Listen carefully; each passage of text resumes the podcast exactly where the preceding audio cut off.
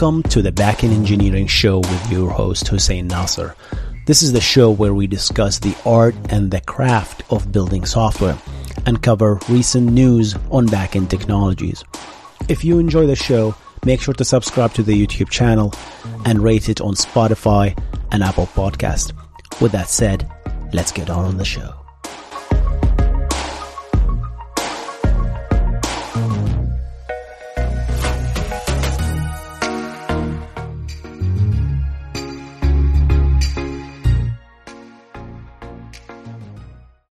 This episode is brought to you by Shopify. Forget the frustration of picking commerce platforms when you switch your business to Shopify, the global commerce platform that supercharges your selling wherever you sell. With Shopify, you'll harness the same intuitive features, trusted apps, and powerful analytics used by the world's leading brands. Sign up today for your $1 per month trial period at shopify.com slash tech, all lowercase. That's shopify.com slash tech. Hey guys, I want to make it a habit to go through the release notes of backend software that I'm interested in. And Kafka is just one of the many, many backend software that I'm uh, deeply interested in. So, guys, if you don't know what Kafka is, I made a video about it. Go check it out. It's a very, very interesting. I don't know what they describe it these days. Every day they make up a name, right? I like to describe it as a simple pub sub system where you publish and consumers subscribe, but they yell at me every time I say that. It's a, sometimes they say it's an event streaming. Yeah, Regardless, I like to call it it's a pub sub system, but it's not just a pub sub system. Regardless. So I want to go through version 2.7 and the features that I am excited about, at least, and uh, what whether I decide to use these features or not, us backend engineer can learn from these big companies such as uh, Apache, Confluence, that how they are manage their software release cycle and what do they pick as features to put in their software. And it's very, very interesting that the the pattern the oh, this fe- these features have. Very, very interesting. So let's go through them and uh, see if we can extract some lessons for us back in engineering in our own software development that we build. All right, let's jump into it, guys. So I'm gonna focus on this section: the Kafka broker, producer, and consumer. So consumer.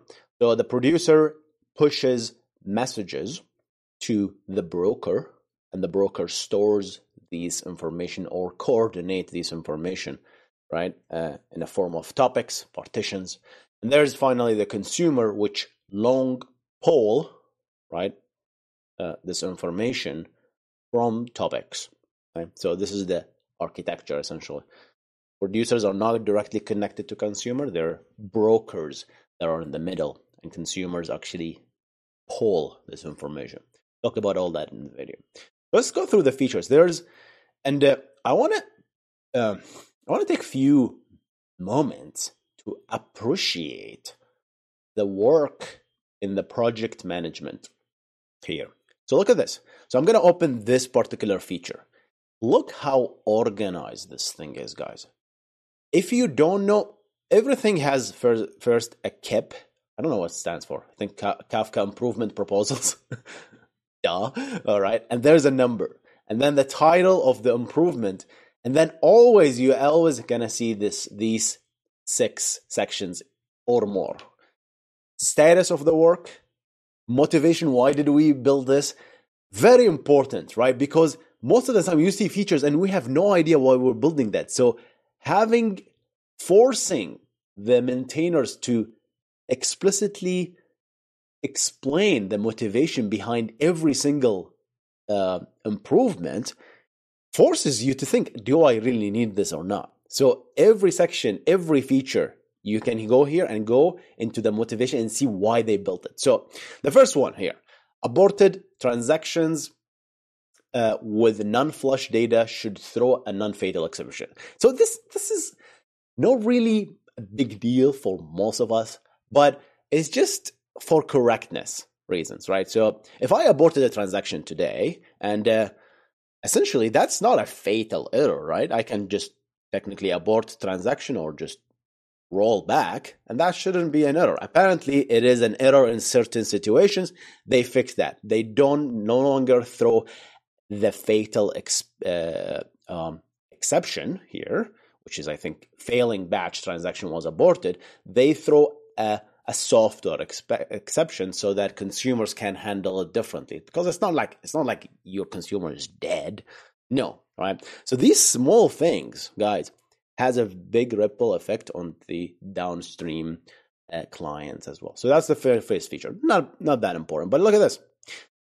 Support pem format for private keys and ssl certificates. So now because kafka has a communication protocol right? It has its own communication protocol between TCP binary protocol, right?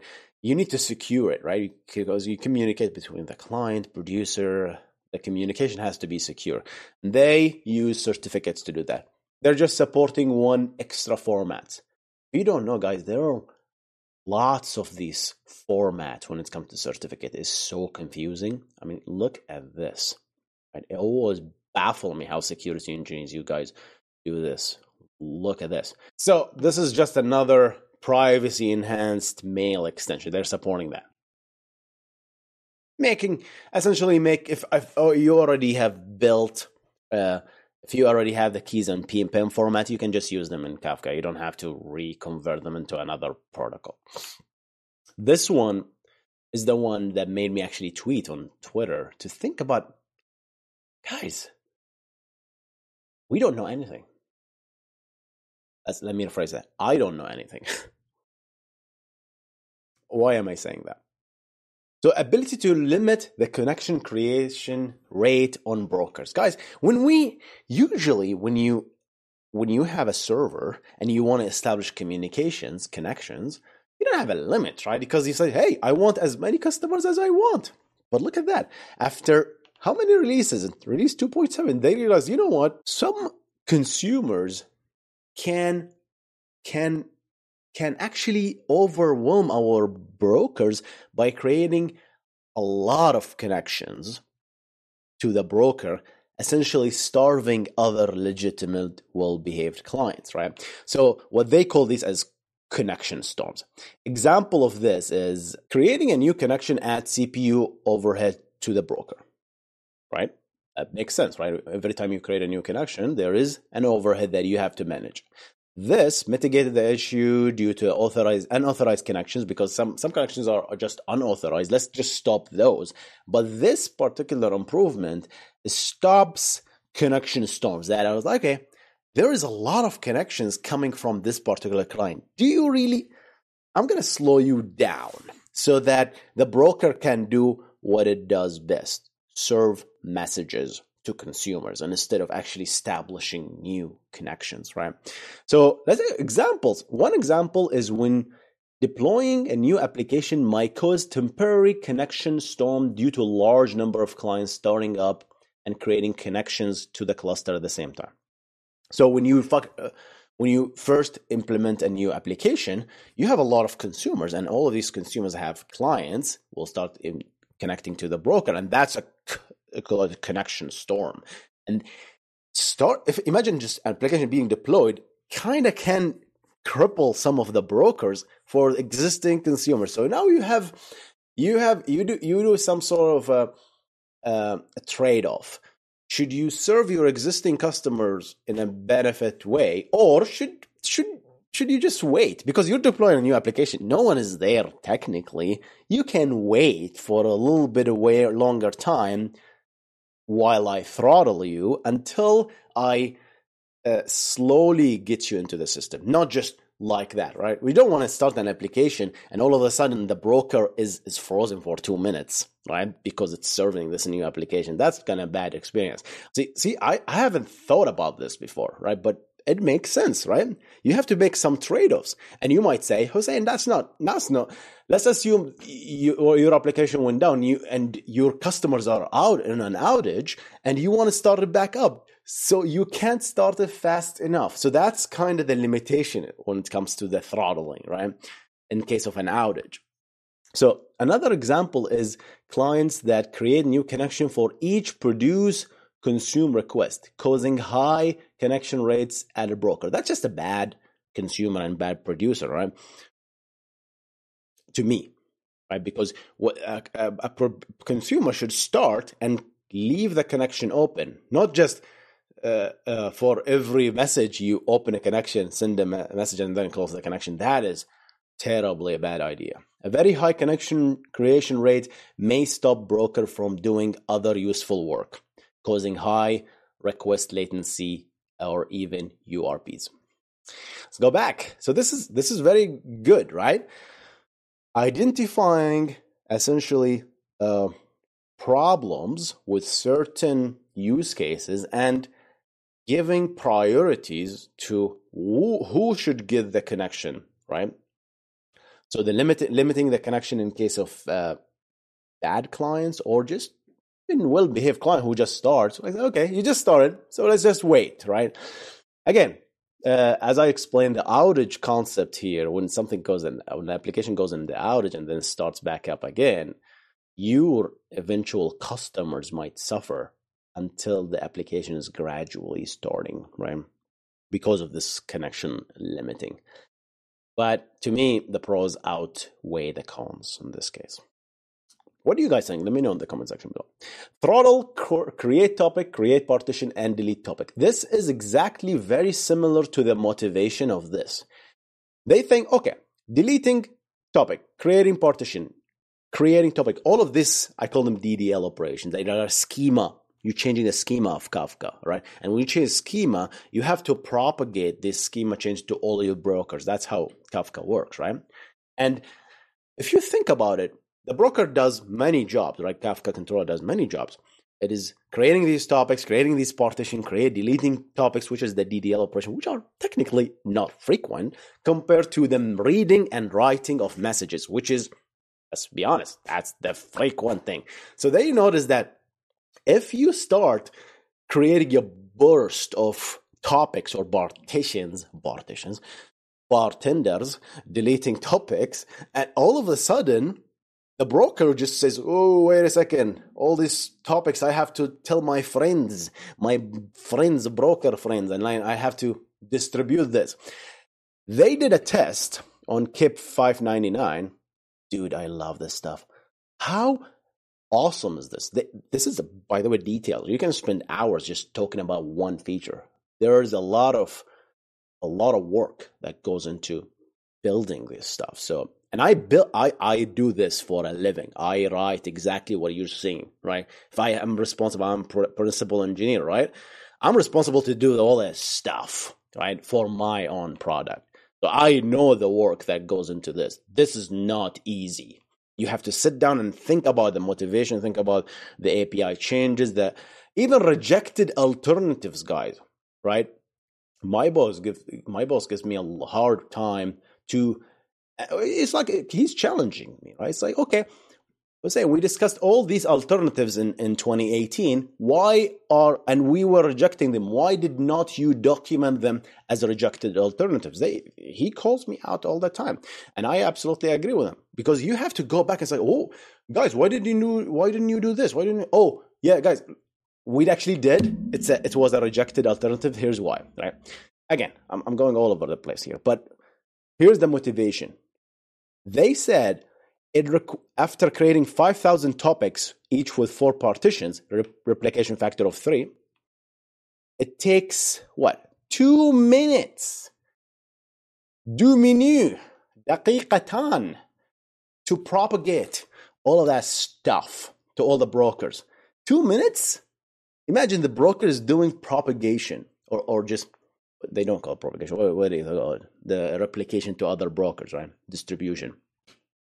That is time well spent on doing messages. So they said, let's limit that thing.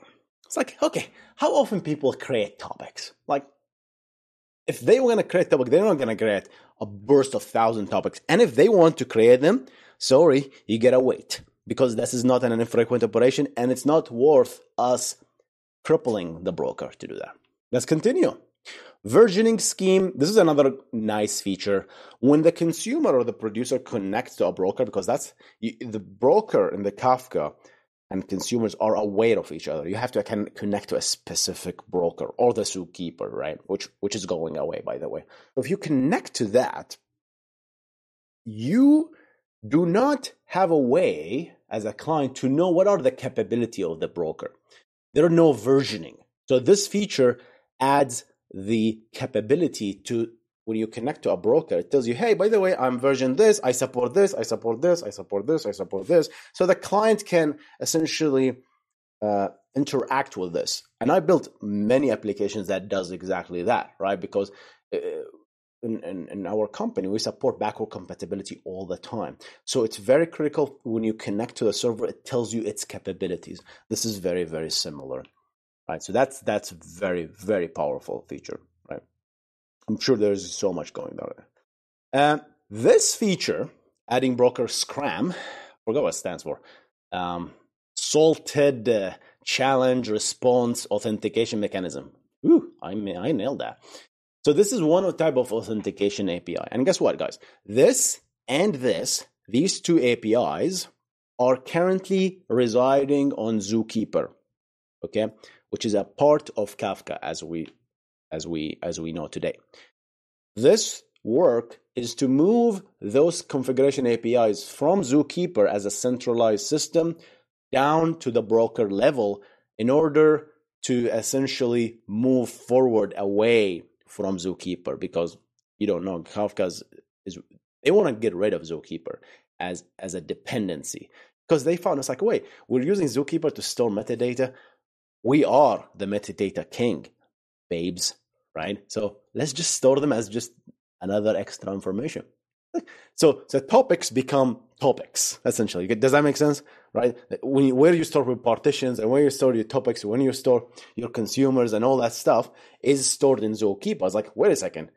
We have the concept of topics. Let's create a topic called topics and store everything there. I'm oversimplifying it, obviously. There's a lot of work there, but these are the steps to move away from Zookeeper. So they're essentially deprecating the uh, any API that is dependent on Zookeeper. Let's remove it. Let's put it somewhere else. And then finally, printing additional field records uh, on the consumer uh, console consumer to help debugging, right? So it shows you like which offset I'm currently reading. I'm surprised that this wasn't actually in the system. Right? But guys, what do you think? Kafka, man, is just getting better and better every single day. And uh, uh, I, I, I specifically made this video to kind of showcase the work that they do in their pages, right? The project pages, the improvement pages. You know, this is not easy. This thing, what you're seeing right here, I dare you to show me a software. Apache is like the the one of the leaders when it comes to these things, the organization, right? I don't see projects do this. It's always like shallow doc and absolutely no goal or no motivation of what they are building. No, nothing, right? If you can go here, KIP 500 is essentially the remover of Zookeeper, right? You can just go to KIP 500. Let's go search KIP 500. There's obviously so much stuff here, but this is it. You can just go. I know KIP 500 because it's very popular, right? They've been editing this thing. There's a lot of work that is going into this to essentially uh, to essentially remove zookeeper because there there is they, they tell you why. Like it's not like there's like hey we're just doing it for fun. No. There's a reason behind everything.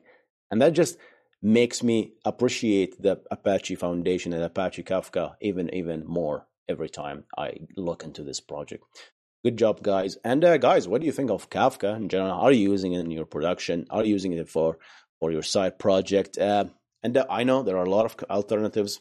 Not not minimizing any other alternatives, but gotta say, this is badass. All right, guys. My name is Hussein. I, I discuss back engineering. If you like this stuff, uh, subscribe, hit that uh, uh, hit that like button, and uh, check out my podcast where you can listen to this in the background essentially. Enjoy. I'll see you in the next one. Goodbye.